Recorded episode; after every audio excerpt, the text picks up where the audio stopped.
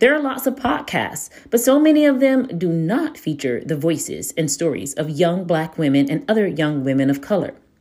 Please check out Bring Your Own Chair, a unique perspective podcast hosted by Kasira Mohammed Smith. You can find Bring Your Own Chair on iTunes and Spotify.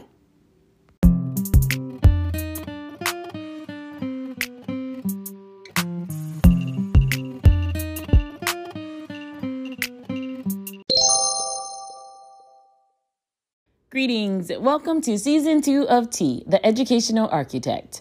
I'm your host, Mursalata. This season is dedicated to recovering, mainly because I was finally able to recover 5 conversations that I recorded in 2019 with some dynamic educators.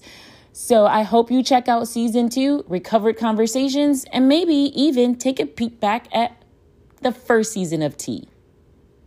So I'm happy to welcome today, I want to say colleague and friend, because we spent a little time together at this awesome professional development opportunity. So I'm welcoming today April Krieger, who teaches English language arts at Union County High School in Blairsville, Georgia. And she has been doing that awesome work for 19 years. So welcome, April. Thank you, Mursalata. How are you today? So this afternoon, except. Well, it's evening. We're tired. Yes. So, and to whatever day it is, you listeners, whatever time of day it is, listeners are listening to this. Happy that moment. Yes, exactly. So we're going to start with your origin story. So educational origin story, as I say, because I watched too many Marvel movies and everybody has a bunch of origin stories. So take it away.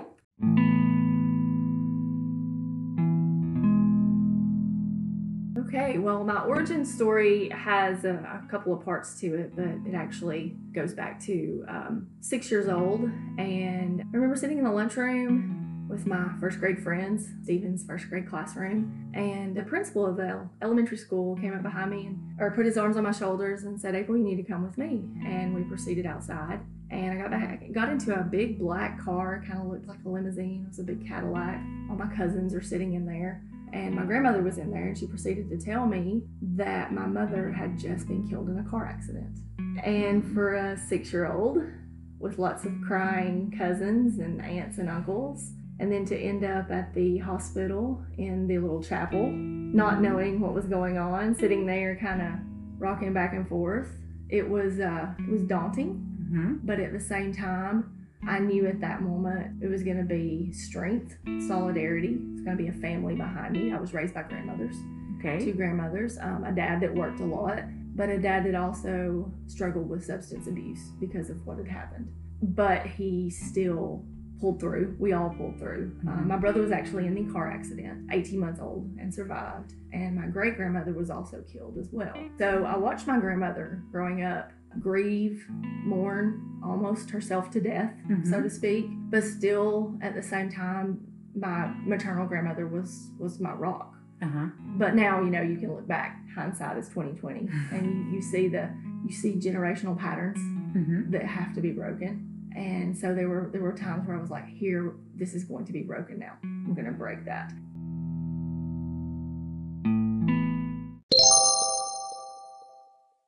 And I guess that ties into education because I grew up pretty fast, but I was shielded from a lot of things as well. I've been in the same community that I went to high school, elementary school, middle school, grew up in. I didn't actually intend on teaching. I went to a small liberal arts college and got an art degree. And then I decided I didn't want to starve at my easel. So I transferred to University of North Georgia and got a straight bachelor's degree in English. I couldn't find any jobs that wanted anybody without experience, so to speak. You know, decided in 2000 to take an interim sub position at our high school. And I subbed about a week for an English teacher. And it was kind of funny because my brother at that time was a senior. And he was doing dual enrollment classes, so I never saw him anyway. He was totally too cool for high school. And it all came naturally to him, you know, whereas I had to work for it. And I liked school. I was good at school. When you're good at school and you can do things well, I see a lot of students like that. They just naturally have that knack to do the things. But it also reminds me of the Mark Twain quote, I'll never let my schooling interfere with my education. Yes. And that one always provokes a lot of thought, a lot of journaling, a lot of debate, and it also depends on what your definition of those two are, because it could be a semantics thing, but you can spin that both ways. But anyhow, back to this, I digress. I was able to kind of get myself into a position of the students in the class were like, we like this lady. Who is this lady that's here subbing for us? And some parents actually called and told the principal at the time that they really, really enjoyed what I'd done with them. And so I was offered a position, and, you know, it just kind of, it clicked. I was like, I'm good at this. I can do this. I also remember playing school when I was younger with my cousins in the back room at my grandmother's house, always making worksheets and, you know, being Miss Taskmaster, which I'm totally not in my classroom. I'm very democratic about the way I do things, but also very organically controlling. I kind of make it look like I know what I'm doing a lot of times. I like it. But I'm also, you know, I like things to be certain ways symmetrical, but there has to be some asymmetry to break it up. I drive people crazy because I'm all over the personality chart, you know. It's like I go home and recharge my batteries, but when I'm at school, I'm totally extroverted, you know, and we do that a lot. Yes. So I appreciate you sharing your story, because we see our teachers. I mean, think about my teachers. We don't know anything. We just see a teacher. But it's surprising to a lot of people to find out their teachers are introverts. Yeah. And I tell them, this is what I do, so I have to be on when I see you. But when you said I go home and recharge, and I didn't know I was an introvert until I looked at Quiet.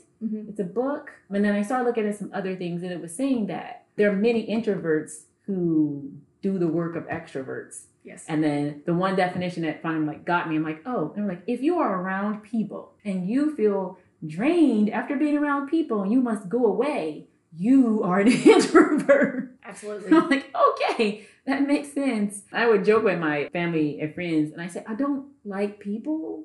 I like persons. And I can deal with at most three persons. Right. But after three persons, they become people. Groups of people. I'm like, this is enough. Yes.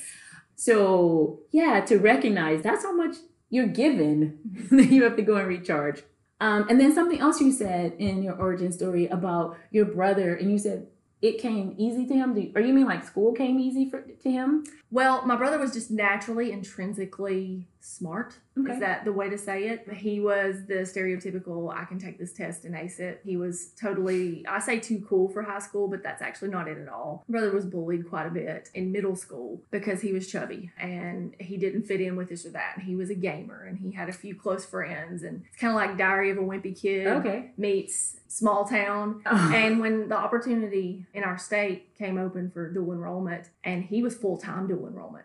He actually graduated from junior college the same year he graduated from high school. Okay. Which just wasn't his thing. And, you know, then moved on and he ended up going to Georgia Tech and is doing well. And he could probably retire in 2 or 3 years and support me as well. So shout out. You just let him. Did you hear that? This is your younger brother, right? Yes. Did you hear that, younger brother? Yes. Jeremy Duval, we're speaking to you.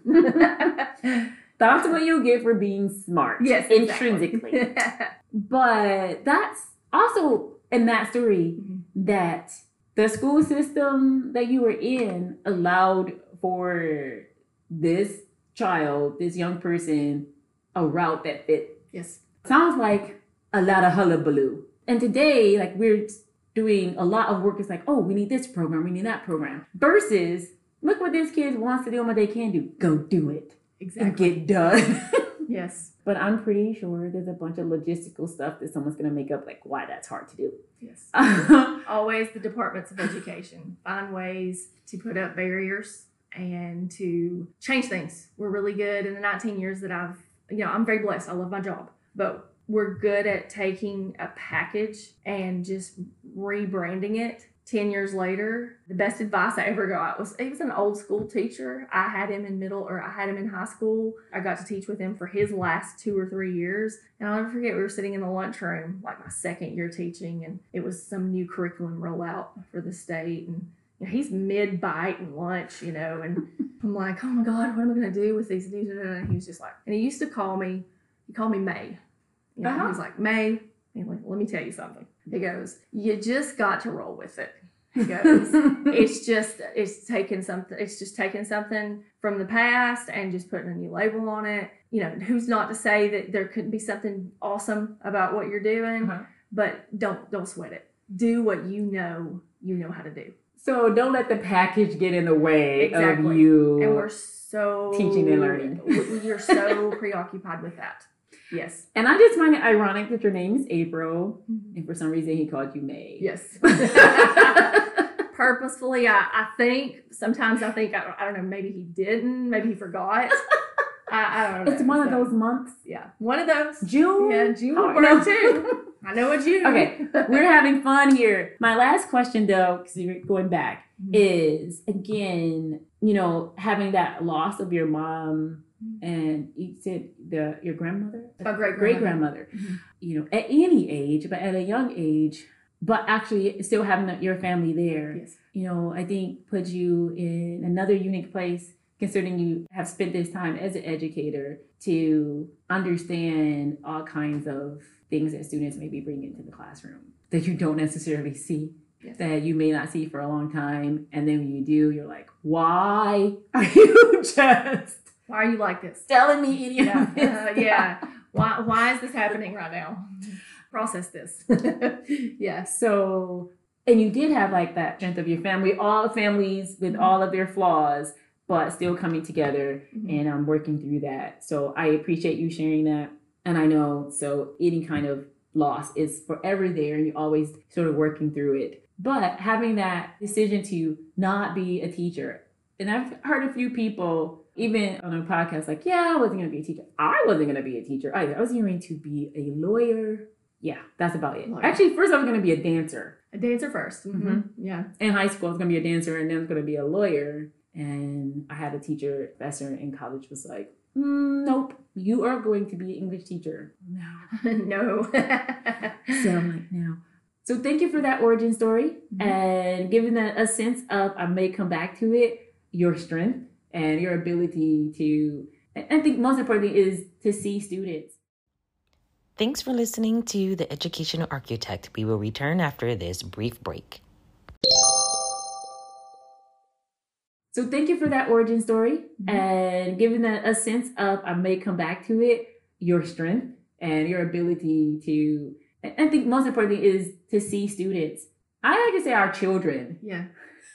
And as, you know, they're there. Yes. And I think our language sometimes gets in the way. When I'm thinking K through 12, I'm always thinking, these are our children. Yes. These are our kids. This is our opportunity. Absolutely.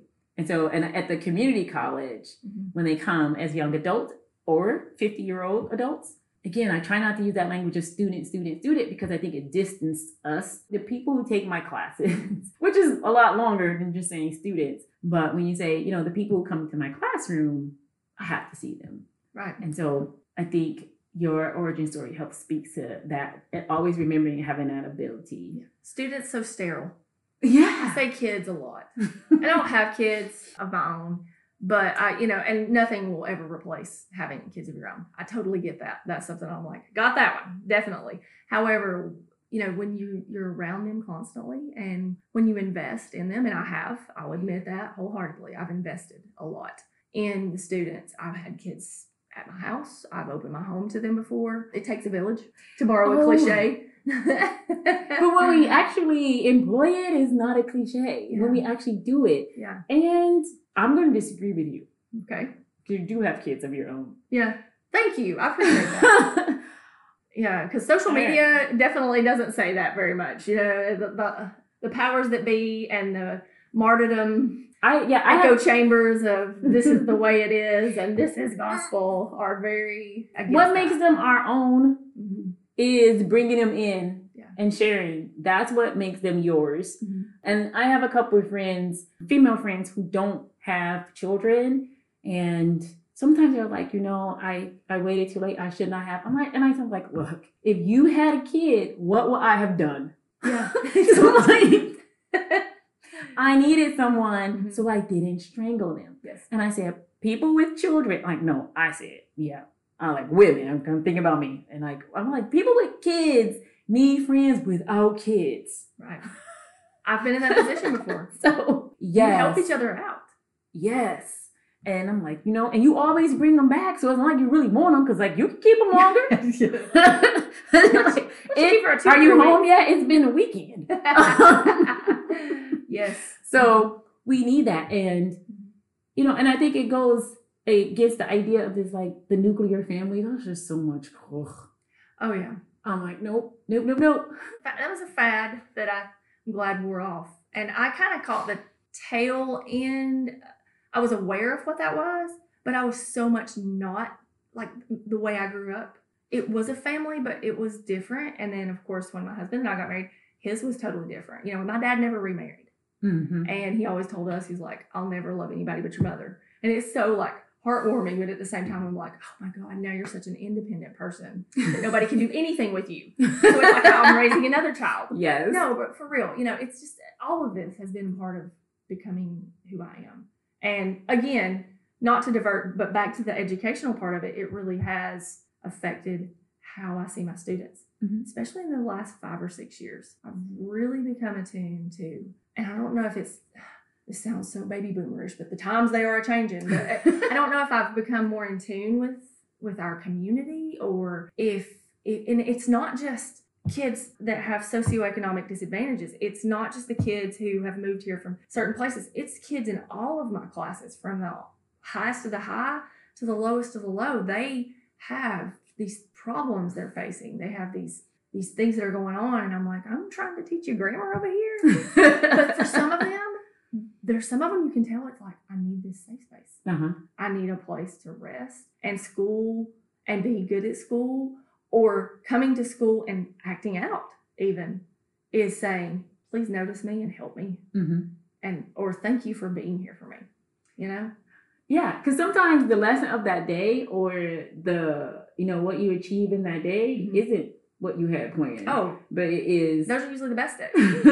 Because I learn. So taking that moment and letting them, and be present. Yes. I was talking to someone else on a different show and something he said was, we spend a lot of time or teaching our kids about the past mm-hmm. or getting them ready for the future, mm-hmm. but not really giving them enough time to be here and now and how to be present. Oh, yes. And how to, and, you know, and for him, it was how to be an active citizen, active yes. in your community now. You have a voice now. Mm-hmm. And I'm like, yeah, you're right. I'm glad you mentioned that too, because that got my wheels turning about something else. One of the things that I wanted to make sure I mentioned, so I'll go ahead and put it in now, and I'm sure we'll come back to it. But okay. In my class, I'd say about the last 6 or 7 years, you know, you have your syllabus and your things and your rules, and be prepared, be polite, be prompt, know the handbook, don't vape, you know, all those things that we tell them not to do, you know, all those things. But I have 3 things, and it's be proactive, be adaptable, and be resourceful. Those 3 words, I can fit every lesson. It all comes together, and it's, you know, okay, so we sit here and we talk about life skills, or we talk about what you said about being present. Mm-hmm. I had a teacher who I had him his 2nd year teaching, and he just retired this past year. Loved him. Science teacher. You know, I was like, oh, so science makes my brain hurt. Oh, you had him as when you were a student? Yes. And he just retired this year? Yeah, he went ahead and 24 years, and he was done. His wife retired, and he always said when she retires, she was a counselor. He was like, I'm going to. Okay. And he's loving it because he's doing all kinds of chemistry stuff at a local winery and taking cruises. And he makes that whole, I'm going to work even if I'm retired thing look like, no, thank you. Okay. Yeah. But no, be prepared, polite, or and resourceful and adaptable. Mm-hmm. How you can fit those into all your lessons. You'd be surprised how many kids, you know, when we're doing something and, oh, we'll be in this whole, we have this whole idea, according to Mr. Donahue. I can't even call him Mark Donahue. It's so hard to do that when you have them as a teacher. And my students do that too. Yeah. I have a student and I was like, I will always call you Professor Muhammad, no matter what. It's so hard. He's married and Yeah. I was like, hey, Mr. Donahue, Mark. You know, it's just weird. But he had a lesson, and, you know, a lot of the kids would have chemistry or AP physics right before they'd have my class or whatever. And they'd be like, guess what we talked about in Mr. Donahue's class today? Da, da, da. And our lessons would always kind of be cross-curricular, not even purposely.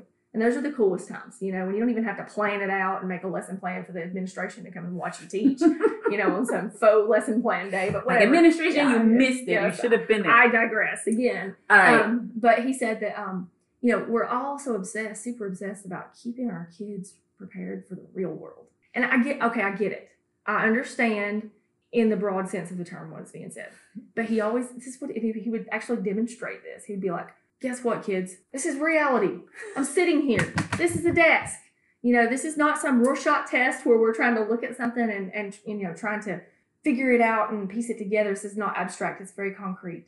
And he said, I'm trying to prepare you for that. I know a lot of that doesn't transfer until later. You know, it's not about analyzing this poem and being able to, you know, pick out every little literary device. It's about being able to be responsible the night before something's due and not being so... You know, and we all are. I'm doing it right now with the class I'm taking. But, you know, procrastinating or the ability to sit down and adapt and say, all right, well, Ms. Krieger taught me MLA style. I know that I'm going to be an English major. And, well, you know, I'm going to have this class and we're going to be able to write AP. How do I do that? You learn how to adapt. You use the handbook. You know, everybody is always so up in arms about, why don't we have a life skills class? And I can understand some of those things because I know not everybody gets all those skills at home. Mm-hmm. But I also think that sometimes we can, if you can take little bits and pieces of those things and incorporate them in. Because studies show just a study skill class sucks. It's not, yes, it serves it's not attached to anything. Because it's so... It's so nebulous. There's nothing that you can attach it to. And so that lesson, when he said that, just made so much sense to me. And so we explored a lot of that when we looked, you know, we read The Allegory of the Cave and, you know, the whole idea of forms and reality and knowledge and ignorance and how you come into this whole idea of knowledge. And, you know, you look back at the people who don't have the knowledge. And so when my kids, my white bread kids sitting in, you know, Baptist territory their whole life, leave and go out into the world and don't have people that are the same as they are going to have to take those horse blinders off and understand that their worldview is not the only one. Okay. That's the biggest thing about my kids. Okay, so we are engaged in this very organically because we, from your origin story, we just started talking and that was beautiful. Mm-hmm. But something you just said, I'm going to let us keep going with this. Okay. So knowing that about your kids and where they are and what they think is, you know, the world. How do you get them? What do you do with the curriculum? Something I'm making an assumption. Like, I don't know how ethnically or racially diverse your classroom or your community is, but it sounds like it's, as far as class, is very diverse or something. I don't know. 98% white. I don't know, but I'm talking about, but are they all like, is it all middle class? Is it working class? Oh, no, we're a Title I school. Okay, so that's free reduced lunch is like 70%. Okay, so that's something. Yes, that is something. Definitely, a median income in my county is about $24,000.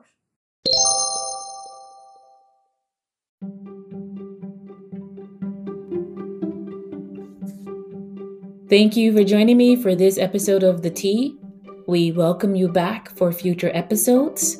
I'm Mursalata Muhammad, your host and producer. The music you heard at the start of this episode was composed by Kasira Mohammed Smith.